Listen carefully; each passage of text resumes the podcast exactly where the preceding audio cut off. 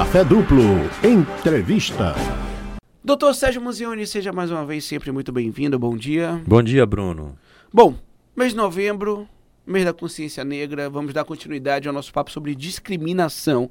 Infelizmente, negros, eles são aí a maior parte, né, e alvos desse processo. Quem dirá uma mulher negra, carente, ainda por cima gay, Sérgio? É um conjunto de preconceitos realmente que desqualifica, infelizmente, a pessoa diante da sociedade que a gente vive hoje. Quer dizer, uma sociedade é, preconceituosa não é uma característica só da nossa sociedade atual, não. Esse tipo de discriminação é algo que já vem ao longo dos séculos, né, dos milênios, sempre as pessoas sendo discriminadas ou apartadas. Já vê a escravidão aí, que é algo que já acontecia lá nos tempos lá dos egípcios e, e coisas assim, em todos os tipos de confrontos tribais, por exemplo, a tribo que sempre perdia, ou em próprias guerras eh, medievais, quem perdia tava, sempre virava escravo dos outros. Isso seria um, um, exemplo mais assim severo. Mas em termos de discriminação, como a gente falou outro dia já no, no programa, o preconceito em si, até a discriminação eh, e preconceito tem uma diferença grande aí. O preconceito é como você vê aquela coisa baseada em cima de, de uma ignorância, é uma opinião preconcebida, né? É, que você vai sempre tá baseado em ignorância ou em estereótipos, que normalmente a pessoa, como foi a finalização até do outro programa, a pessoa não nasce preconceituosa, ela não nasce com esse tipo de pensamento, né? Então, o preconceito é essa opinião preconcebida, mas o preconceito em si ele não é crime, é só uma maneira de se ver o mundo. Você pode discordar ou não, mas é uma maneira de ver o mundo. Agora, o que é de fato é o problema é essa discriminação, que aí é uma ação, né? uma ação que sempre se origina desse preconceito.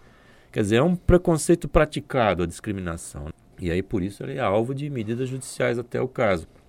Então, é aquela história. Eu posso ter um preconceito, achar que todo negro é bandido, por exemplo, é um preconceito. Sim. Mas eu posso ficar isso para mim. Agora, a discriminação é dizer, ó, não, negro não pode entrar neste estabelecimento. Aí é uma ação. Aí sim é realmente alvo de medidas judiciais que devem ser tomadas. Né?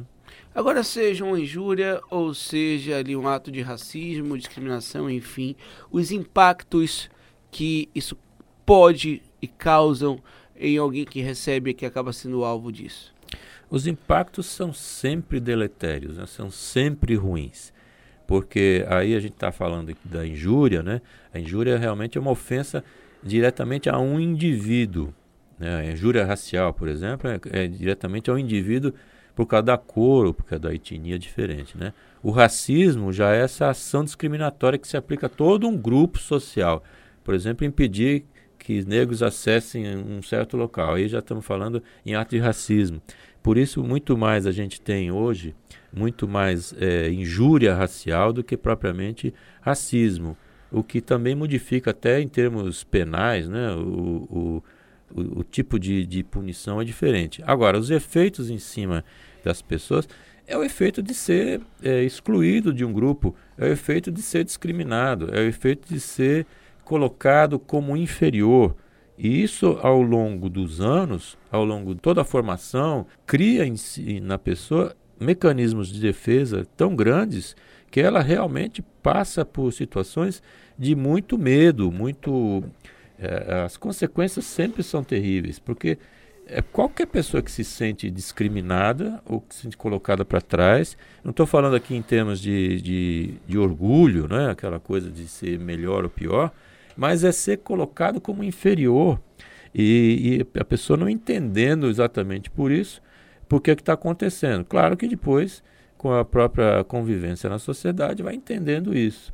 Você sabe, Bruno, tem um, um, um documentário muito interessante que acho que as pessoas podem até acessar no YouTube, uhum. deve ter, que chama-se Olhos Azuis. Sim. Ou Blue Eyes, né? Olhos Azuis. É muito interessante como aquela professora, uma professora é, do interior dos Estados Unidos, em uma, uma localidade pequena, como ela lida com esse assunto em relação aos brancos, porque ela coloca toda uma, uma quantidade de, de pessoas eh, brancas, vivendo a própria discriminação que os negros passam no dia a dia. Uhum. Isso, assim, quando ela, ela convoca para uma, uma palestra, e desde a entrada que a pessoa vai se cadastrar para pegar o, o crachá, ela já vai colocando a você ali para fora.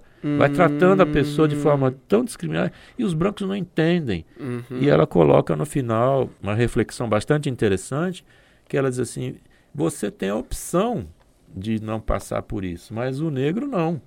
Então, quanto isso é deletério, vale a pena assistir esse Olhos Azuis. E quando se coloca o racismo na conta do próprio negro, diz que ele é o culpado, que é um processo de vitimização, que é até mimimi. É, isso é uma maneira de, de você distorcer a realidade e também inverter, não é? Fazer com que a vítima seja culpada de, de ela ser vítima.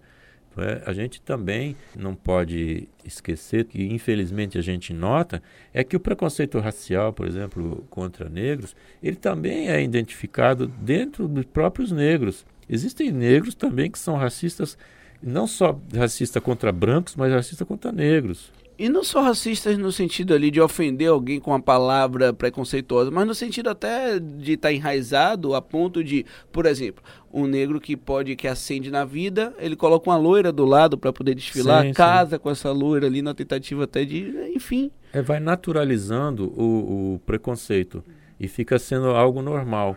E é uma coisa bastante eh, ruim. Eu tenho um exemplo que uma, uma pessoa que conheço eh, contratou uma, uma outra moça para fazer limpeza na casa, uma contratação pela para empregada doméstica através de algum órgão aí eh, público. E a pessoa quando foi chegou na casa para trabalhar para essa pessoa, ela disse: "Olha, aqui eu não trabalho não. Eu não trabalho por quê? Eu não trabalho porque você é negra. Você está pensando que você é melhor que eu? Por que isso? Então você vê que é um ato assim de discriminação nos próprios negros. Agora, é muito menor, obviamente, do que toda a discriminação racial que ela é feita no grande a grande massa. Isso é um exemplo mínimo que não explica, eh, que não pode ser generalizado também. Mas realmente a, a discriminação racial é algo que eh, é difícil de ser entendido, né? E como você citou logo no início do, do nosso programa, aquele exemplo que você deu é uma discriminação além de racial, é da própria orientação sexual, que é, que é uma coisa homofóbica, né? Vai tratar de, de diferenciação negativa, né, em relação aos homoafetivos, aí transgêneros, os bissexuais. Também a discriminação por gênero, questões de gênero, que é o sexismo, né? Que é, se manifesta através desse machismo, que é uma coisa também super deletéria, né? Quer dizer, é uma situação também por discriminação por condição econômica, né? Crença, costume. Uhum. Quer dizer, a discriminação ela pode ser praticada por inúmeras razões. E a gente vê também nacionalidade, cultura. E como a gente falou até no outro programa, a gente vê, por exemplo, discriminação eh, linguística, preconceito linguístico. Se alguém fala errado, né? Eu falo errado, tem um sotaque diferente, Sim. ou você tem uma maneira de falar diferente, você é considerado inferior. Se for nordestino, quando acontece alguma coisa política, por exemplo, ah, foram os nordestinos. É primeiro que você generaliza os nordestinos, né, de uma forma geral e, e coloca todo mundo dentro do mesmo saco, eh, culpando a todos, desclassificando e culpando, né, aquela história mesmo. Você vai culpar a vítima pelas coisas que estão acontecendo. Então você diz, por que você toma determinada atitude? Você toma determinada atitude porque você é nordestino e você é pobre. Não, você toma determinada atitude, às vezes, até política mesmo, porque você não tem um grau de instrução que é adequado.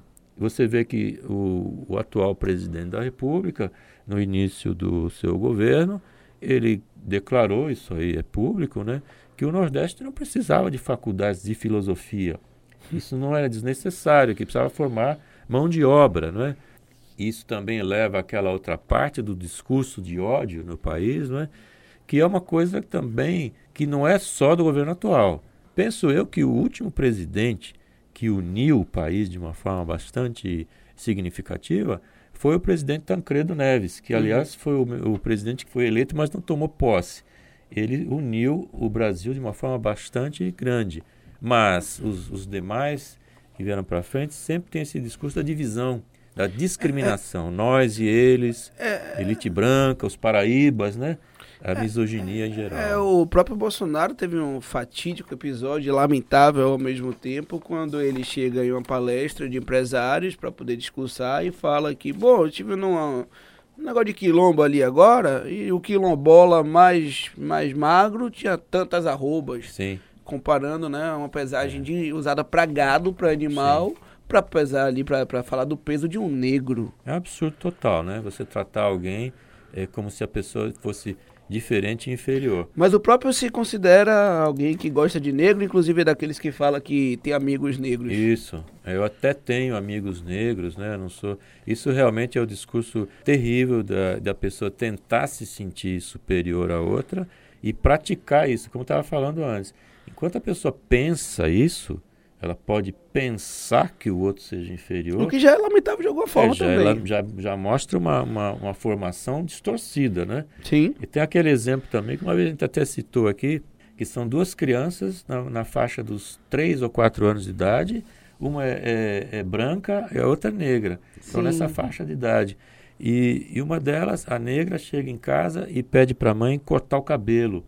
E a mãe pergunta, por que, que você quer cortar o cabelo? Não que eu quero ficar igual ao meu colega, o, o branco, né? Você hum. quer ficar igual ao seu colega com o cabelo cortado, por quê?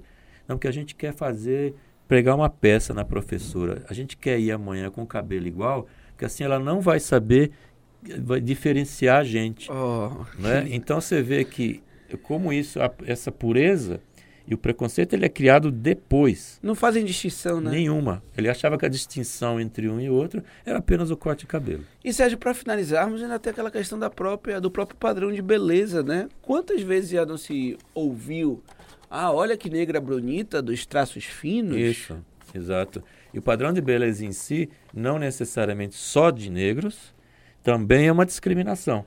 Porque Por si você só? tem um padrão de um padrão de beleza um estereotipado. Então, o obeso está fora do padrão de beleza, é, o muito magro, ah, principalmente é um peso muito grande para as mulheres. Muito Sim. grande esse peso, que é um reflexo do machismo. Claro. Mas é uma, uma ação discriminatória. Você tem que ter corpos maravilhosos e perfeitos, e se você não tiver, você está fora, está excluído. Pois é, querido Sérgio Muzioni, gratidão pela atenção, participação de sempre e por todo esse leque de informações, reflexões que você nos traz. Eu que agradeço sempre a participação. Muito obrigado.